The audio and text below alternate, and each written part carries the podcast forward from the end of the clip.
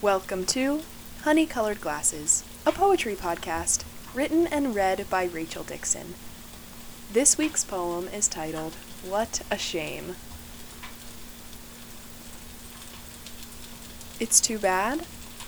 You would have been the most incredible muse. Indie movie film set, eclectic and bohemian gray flannel vibrant against pink and teal kitchen cabinets, shaggy hair, mug of mulled wine, sweet smiles, winks, two long glances, twin archers battling the electricity permeating our skin. In the mountains, tucked away, secret, breathtaking.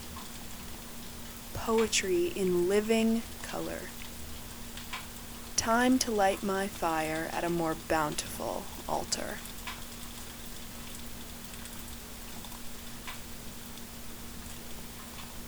Check out the Instagram page, Honey Colored Glasses, to see the poems in their visual forms.